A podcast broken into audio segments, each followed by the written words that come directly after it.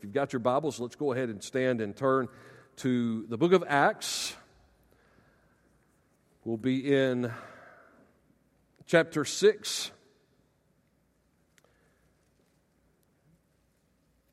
And read the first seven verses. This text is not only for those who are being commissioned as deacons today, but this is for every one of us as it becomes uh, what I call a divine strategy for dealing with growing pains. Thank God for growing pains. This is servant leaders, God's answer, God's strategy. You found it. Let's look beginning in verse 1. In those days, as the number of disciples was multiplying, there arose a complaint by the Hellenistic Jews against the Hebraic Jews that their widows were being overlooked in the daily distribution. Then the twelve summoned the whole company of the disciples and said, It would not be right for us to give up preaching about God to wait on tables. Therefore, brothers, select from among you seven men of good reputation, full of the Spirit and wisdom, whom we can appoint over this business or appoint to this duty. But we will devote ourselves to prayer and to the preaching ministry. The proposal pleased the whole company, so they chose Stephen, a man full of faith and of the Holy Spirit, and Philip, and Prochorus, Nicanor, Timon, Parmenas, and Nicholas, a proselyte from Antioch. And then we read that they had them stand before the apostles who prayed and laid their hands on them. So, as a result of that, preach, the preaching about God flourished, and the number of the disciples in Jerusalem multiplied greatly, and a large group of priests even became obedient to the faith. Would you bow your heads with me, Father? As we come to you right now, we come believing that you are here in a special and a powerful way. And Lord, that you can do something wonderful in our midst today. And we ask just for that. We thank you that even this service today is a celebration of how you have already been at work in our church and in our families, and how you are growing and multiplying us to have an impact on this world. Lord, be with us today as we celebrate, as we move forward as a church, that you'll continue to raise up laborers because the harvest is truly plentiful. We pray this in Jesus' name. Amen. You can be seated this morning. Do you remember experiencing growing pains? Anybody remember what it's like being young and wanting to grow and you, you couldn't grow? Maybe some middle school boys will say, Amen. Remember what it's like. I remember just being a child and I wanted to be bigger. I remember even thinking if I just got angry enough, maybe I could have it happen to me what would happen to uh, was it David Banner that turned into the Incredible Hulk, right? I thought, man, if I just get mad enough at somebody, maybe these muscles will bulge out and I'll begin to grow up. I wanted to be bigger. I haven't prayed to be bigger in a long time, but when I was little, man, I wanted to be bigger. And uh, I remember hoping that maybe I could do something to get bionics, be the bionic man, right? Just, I wanted to be stronger. I wanted to be bigger and, and stronger. And, um, become a man. That, that, that boy in me wanted to grow up. And I didn't realize that when I would go through those growth spurts later in life, I would experience something called growing pains. That muscles would ache for no apparent reason, that tendons and ligaments would be in stretch, and not always would the muscles and the ligaments grow at the same rate. I mean, Kent experienced something called Sever's disease, where you know, the, the, the bones would grow a little bit faster than, than the ligament would grow to handle that. And so you go through some extreme growing pains when things like that happen. And so when you're growing up and everything's changing and you experience those growing pains, you also learn to comprehend things emotionally. And so there are those emotional growing pains. If you've had middle school girls in your home, you know what it's like for them to be crying for no apparent reason. And mom's just going, well, that's just part of growing up. It just happens and it's like, well, I just can't handle all these emotions, but there are emotional growing pains. And in the same way, the body of Christ, we are a body.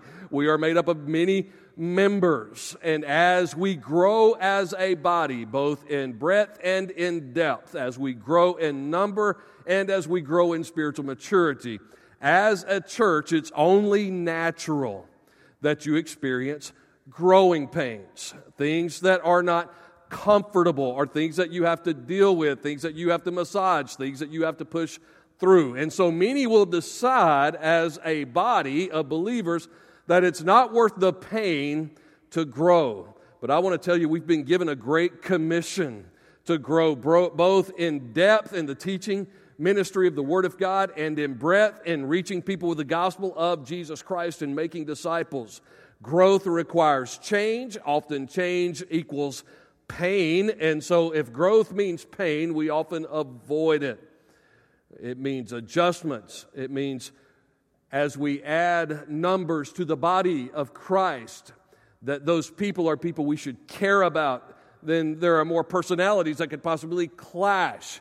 It could mean that somebody who's always had a, a little bit of a, a position or power of some kind in a church, they might lose that position or that power. Communication channels have to change, ministry strategies have to change. All of that's growing pains, not to mention the uh, facility accommodations and other things that you have to work on. Acts chapter 6 describes a growing church. As we looked at in verse 1, the number of the disciples was multiplying in those days. Now, understand something about the, the disciples here and, and the growth in the church because it did lead to some complaining and, and some, some criticism about what was taking place among the leadership. Understand a couple of things. First of all, the pendulum can swing too far in either direction here. First of all, I understand the Bible does tell us to do all things without grumbling or complaining. And so there's nothing spiritual about this gift of criticism that some people have. Uh, having roast preacher for lunch or whatever it may be. I don't think uh, uh, any of you are guilty of that, right? If you are, don't tell me about it. I'd just rather not know. But uh, people grumble and complain and gripe. There is scripture that reminds us to do all things, Philippians 2.14, without grumbling or complaining. On the other hand, if you're in a position of ministry leadership, whether it be a pastor of a church or any other position of ministry leadership, understand that a lot of times criticism or complaining represents something that is real or perceived to be real, even if it's not. And so it's something that we as leaders in the church should take time and seriously consider. Maybe that person who is expressing the concern isn't doing so in the flesh. Maybe it's constructive criticism and they're helping you to grow. And so, again, the pendulum can swing too far to either side. For more effective ministry and growth, however, we need to be proactive, not reactive, and say, what can we do to make those growing pains stepping stones rather than stumbling blocks. Stepping stones rather than stumbling blocks. Well, God's given us a strategy in His Word, and it's developing more people to take leadership responsibilities. In Acts chapter 6, this strategy can apply to every single ministry in the church. In fact, the word deacon is not used in this text. Many scholars believe this is, remember, in, the book of Acts, the church is growing and developing. Much of it is descriptive as much as it is prescriptive as far as learning what they did, not just how we or why we do what we do. Now, later, when we have the pastoral epistles, we see that there were two offices that were established, and that becomes very prescriptive for the church. There were the, the pastor elders, if you will, and then there were the deacons in the church. So there were two offices that were established there in the church. But as we learn from Acts, there are a number of ways that those can be implemented in the life of the church. Again, people can go to extremes. I've heard, uh, you know, some churches go to the extreme of letting maybe the, the, the group of deacons in the church, they kind of are the only servants. And they're the only pastors. They, they, it's kind of a board of directors that runs the church. Uh, that's one extreme that's unbiblical. And so, because of that, I've heard other pastors tell me before, oh, we planted a church and we're not going to have deacons because they've had a bad experience with deacons in the past. And they say, we're not going to have deacons in our church. And I'm like, well, wait a minute. What do you mean not have deacons? That is not only descriptive, but prescriptive of the New Testament church. The role of pastors, our pastor elders, and the role of deacons in the life of a church. So, what is the significance of this ministry and, and, networking ministry? What can we learn from this passage that would apply this morning not only to these newly commissioned deacons, but would also apply to every area of ministry in the church. So, for those of you who thought, man, I'm glad he's preaching to like Corey and Misty and Adam and Rebecca this morning, so I'm just going to kind of check out and I'll pray for them. This is for every area of ministry. This is for all of us. This is a great reminder for this pastor this morning. First of all, I want you to see that this strategy minimizes the level of criticism. It minimizes the level of criticism. Again, the disciples were multiplying, so this is a growing pain. Here's the criticism the Hellenistic Jews were complaining against the Hebraic Jews that their widows were being overlooked in the daily distribution. Now, affinity groups can be a wonderful thing in the church that you get to know a group of people that you have a lot in common with. Sometimes that happens in our small groups by age categories and things like that. Sometimes that happens when a group of people that like to hunt and fish hang out with each other, and a group of people that like sports hang out with each other, uh, a group of ladies that like uh, certain hobbies hang out together. Affinity groups can be a wonderful thing in helping you to get to know each other, unless one particular affinity group thinks that they are more important or more special and they become cliquish, and it's hard for anybody else to be a part of that. And so I'm glad the Hebraic Jews and the Hellenistic Jews, the, the Hebraic Jews would have been uh, kind of the more orthodox, had kind of stuck with the traditions of Judaism of that day. And, and, the Hellenistic, to be Hellenized, meant that you had kind of embraced the Greek culture. They might have been more considered more the contemporary crowd of that day. And, and they felt like that this other crowd was neglecting their widows. Somebody's being neglected in this case. And you note in the text, nowhere did the disciples say, You're making this up, you're fabricating this. They assumed that that was probably a good observation here. So they didn't just beat them up for their grumbling and complaining. They said, This is a legitimate stepping stone for growth here. But we need to minimize the level of criticism. And so I want to say to all ministry leaders, and I'm going to talk to our ministry teams again tonight, but all ministry leaders here at Trinity this morning, we need to learn to value certain problems. Because if we fail to value those problems, in doing so, we may fail to value certain people. And I know this morning that you're like, man, but there are some weird people that come into the church with weird problems. It probably you know, one out of every three of us are going through something that would make everybody else say, man, you're, kind of weird going through that right now. You kind of look to your right and your left. If, if the person on your right or left this morning don't look like they're just a little bit weird to you, then guess who that third person is? I mean, we, we're, we're different. And that's the beauty of the church as we come together and we love each other in spite of our differences because we all need the grace of God and God's work in our life. We all come this morning in need of a touch of God in our lives. And, and so we can't look for that perfect church because there's no such thing. And if you ever find what you believe is the perfect church, by all means, don't join it because you'll ruin it the day that you join it. There are no perfect churches because there are no perfect Christians. The complaining was going on because somebody felt neglected. There was a problem. The apostles didn't ignore the problem, nor did they neglect their priorities. They became strategic in their response. Now, a lot of times, I know this because I hang out with pastors. A lot of times, those in positions of leadership, whether it's church leadership or whether it's uh, business leadership, when we see people that are a little bit quirky or see people that, that might cause a problem, we, we sometimes respond by saying, man, we need to get rid of them. That person is antagonistic. If we could just run them off, then everything might be okay. And the problem with that is when you try to silence your critics, it's going to be kind of like the, the, the, the Georgia football game yesterday. I hope there are no Carolina fans here, right? Did they silence the crowd? Absolutely, they silenced the crowd, and they ran almost all of them off. And so many times in the church, we act like we're in competition with the critics. And so we've got to beat them, we've got to beat them, and if we run them off, we win. And, and, and again, if everybody is quirky, gets run off, there's not going to be anybody left. And, and so we've got to, the goal in sports may be to beat the opponent, but for believers, we're to win people with the gospel of grace. And so our desire is to respond. Now, can you win everybody? Of course not. There are going to be, and there have been people who have left this church over the years who just were not going to embrace the mission and vision God has given us. And that's okay. That's okay. If they're not called to that mission and called to that vision, they need to find a church where they can roll up their sleeves and go to work and embrace the mission and the vision.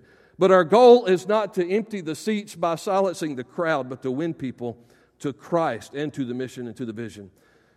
And so the complaint was legitimate here. As people say sometimes, well, I'll just, you know, I'll just, we'll just start a, start a new church. You know, new church plants that come out of a split, almost every time, somewhere close to the 20 year period, will go through a major refinement where a majority of the people leave. This church experienced that. But almost every church plant that begins because a group left one church that they were not happy, they, they almost go through, always go through a refinement to where a lot of people leave and then it gets established in humility in the right way, and then God does something wonderful. After the death of a vision, He resurrects that vision. Spirit filled deacons can be some of God's choice servants. To, um, to put it in the words of the great theologian Barney Fife, nip it, nip it, nip it, nip it, right? Nip it in the bud. Deacons can do that when the complaining happens. They can be that source. Now, listen, they can also, and any ministry leader can also uh, throw fuel on that passion of criticism, but a lot of times they can be the ones to say, you know what, we can handle that, and they nip it by the way they handle it. Notice in verse 3, it says in the King James and the New King James that they would appoint them to this duty, this business, actually, is what it says in the King James, New King James. This business, this particular thing. See, sometimes we're guilty of thinking that a deacon board, and I don't like that word deacon board, I, I, I like the word deacon body, but a lot of times we think that a deacon board is a group of people that handle the business of the church. And that's not the case. We have a variety. You saw them listed on the overhead a little bit earlier. We have a variety of ministry teams that handle a number of different areas of business within the church. This particular business in this church at this time was that there were ministry needs care needs that were going neglected. And so there needed to be networked shepherding, caregiving ministry to extend out from the ministry of the apostles. And this would make sure that ministry needs were being met, people were being cared for, and when people were being cared for, it would minimize the level of criticism. Next, I want you to see that it maximizes the leadership potential in the church. It maximizes the leadership potential in the church. The apostles could have easily been distracted and said, you know what? Forget this thing about preaching the Word of God and teaching the Word of God and spending time in prayer for the people of God. Man, we've got some fires to put out. And, and so let's abandon what God's given us as a primary mission and let's start putting out all of these fires. In verse 2, it says, The twelve summoned the whole company of the disciples, said, It would not be right for us to give up preaching about God. It's not that waiting on tables was anything less significant, except for it wasn't what God had called them to do. It wasn't their primary calling. In verse 4, he says, We'll devote ourselves and these apostles, serving as pastoral leaders in the church that was being established in Acts at this time, will devote ourselves to prayer and to the preaching ministry. 90% of you know by now my favorite hero of the faith in modern times is Dr. Adrian Rogers because I learned so much from him more than any other pastor that I was able to learn from. And Dr. Rogers said again and again to preachers, I was able to sit, be, be part of a, a round table of pastors, just Q&A time with Adrian Rogers, something I'll treasure for all of my life. He's been in heaven now for about 12 years. But he said this, he said, brothers, you spend more time preaching than you do administrating or anything else, but spend more time praying than you do preaching. But give yourselves, devote yourselves to preaching the word and to prayer.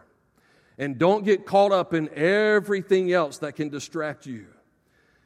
He went on to say, listen, there are some great churches that have not so great administration.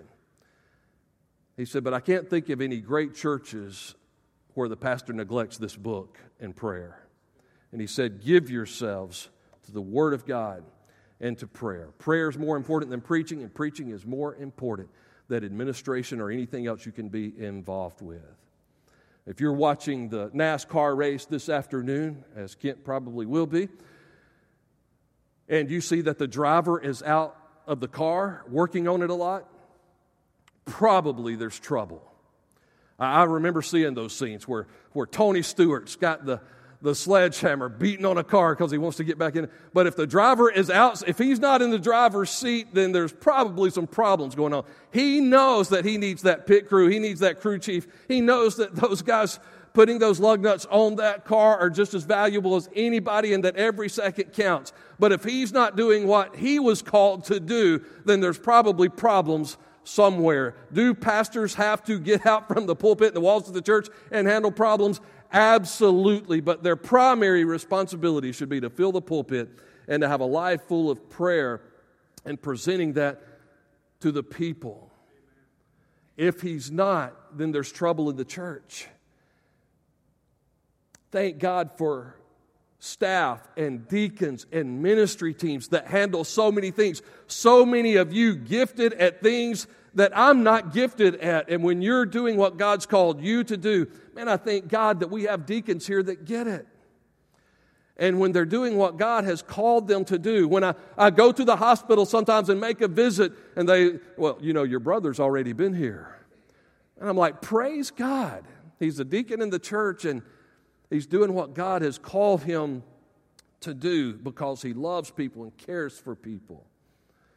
When I came to Trinity as pastor, I remember being interviewed by that uh, pastor search committee, and I asked the question I asked them, Where would you rather me spend the majority of my time? And they said, In the preaching and teaching of God's Word. Should I be involved in pastoral care? Yes. Evangelism? Absolutely. I should set the example. Administration? It has to be one of my responsibilities. But a lot of this has to be networked. The care ministry has to be networked if we're going to handle growing pains. The pastor is to, what did Paul tell Timothy?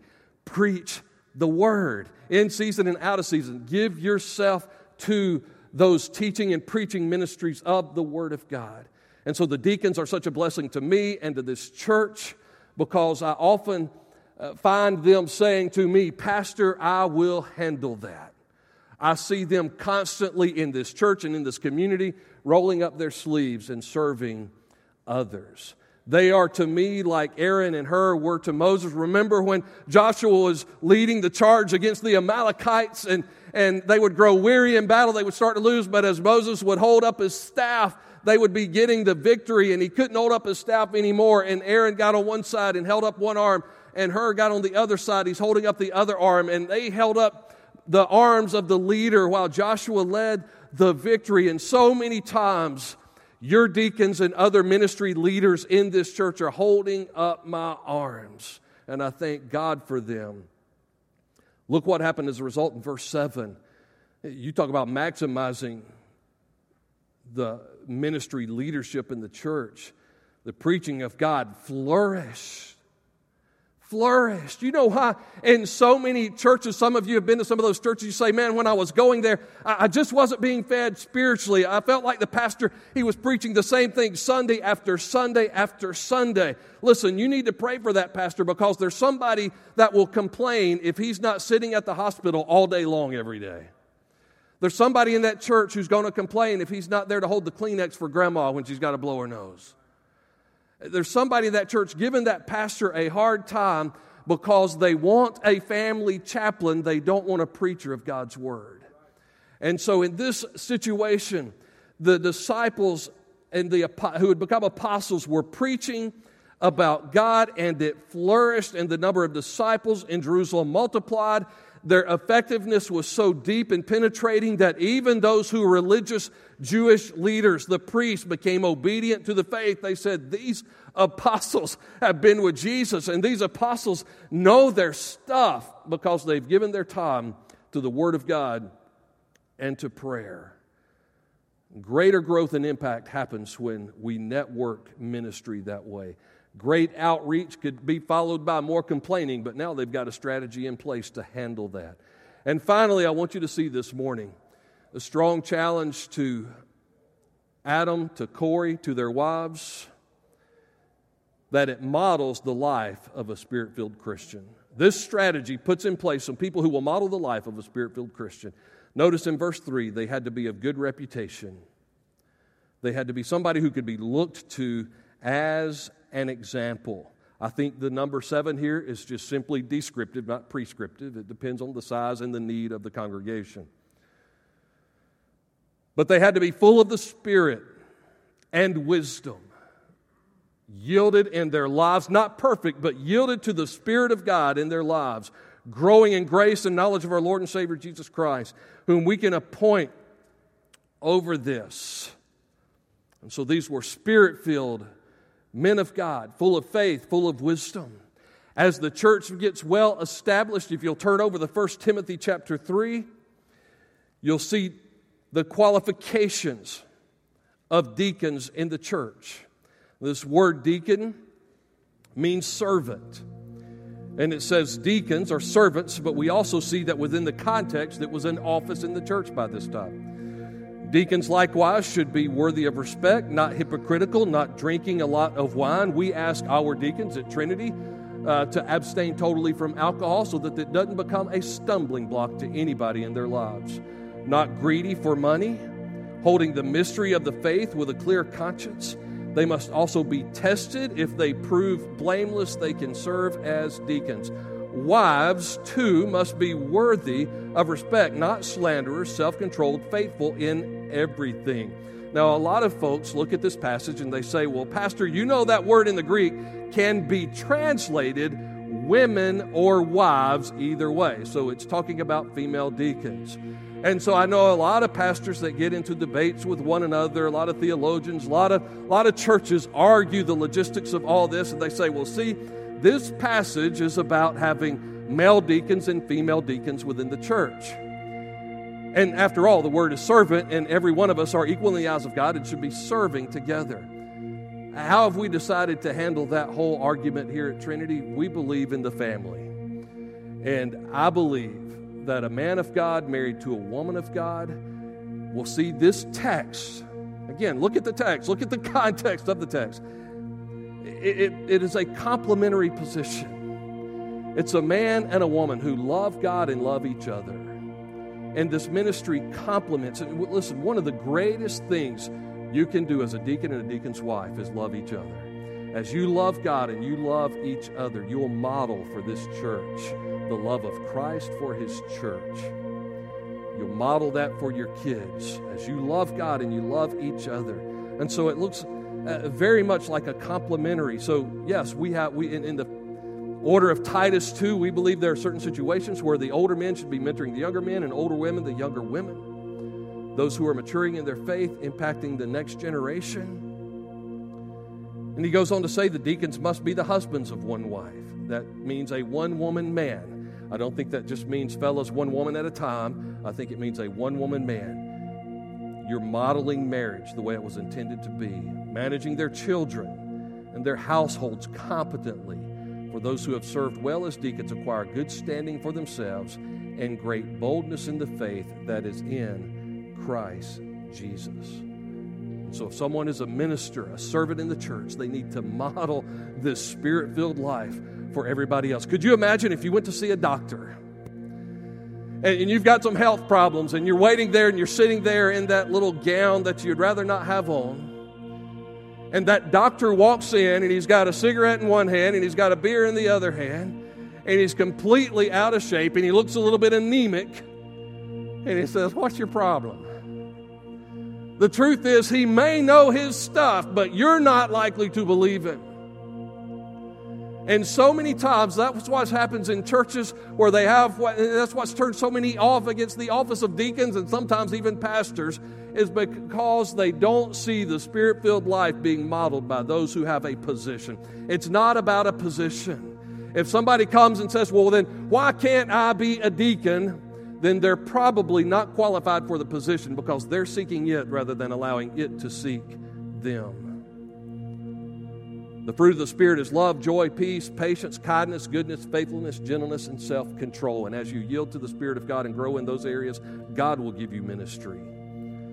It's power to live in the character that God's called you to exhibit and serve Him. That means not only for Adam and Rebecca and for Corey and Misty and their families. It means for every one of us that want to network ministry in this church, we can't neglect our worship. We can't neglect our time in discipleship, our time in small groups, our time alone with God. I remember when I was a kid, little kid, very discerning, but a little kid, walking into a church and knowing we're taking the Lord's Supper today. Not because I saw the elements on display at the front of the church, but because there was a certain deacon that I knew if he was at church, then we were serving the Lord's Supper that day because he only came when he had to serve the Lord's Supper. What a tragedy. What, what a warped perspective a little boy got of what deacon ministry was all about.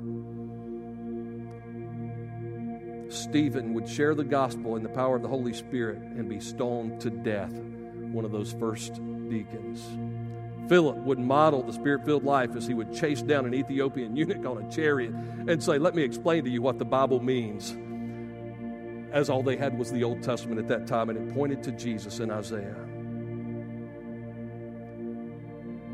Somebody got the bright idea to preserve Roman aqueducts one day by saying, Listen, if we keep keeping these in operation, before we know it, they, the water will just ruin them. So they stopped the water from going to try to preserve them. And the truth of the matter is, it was the fact that they were in arid areas that got dry that caused them to totally erode after that. And if we neglect that spirit filled life, allowing the Spirit to flow through us, we'll waste away to nothing. But as we yield ourselves to the Spirit of God, as He flows through us, we'll bring refreshment and life to His church, to this community, and ultimately to our world. I want you to bow your heads with me right now. Father, we just consecrate these next few moments to you. We celebrate what you're doing in the lives of these men, their families. We thank you for their wives. We thank you that they have modeled these things that we have talked about this morning, that they have met the certain qualifications. Lord, we pray that this moment would inspire all of us to be the men and women of God you've called us to be. We pray this in Jesus' name.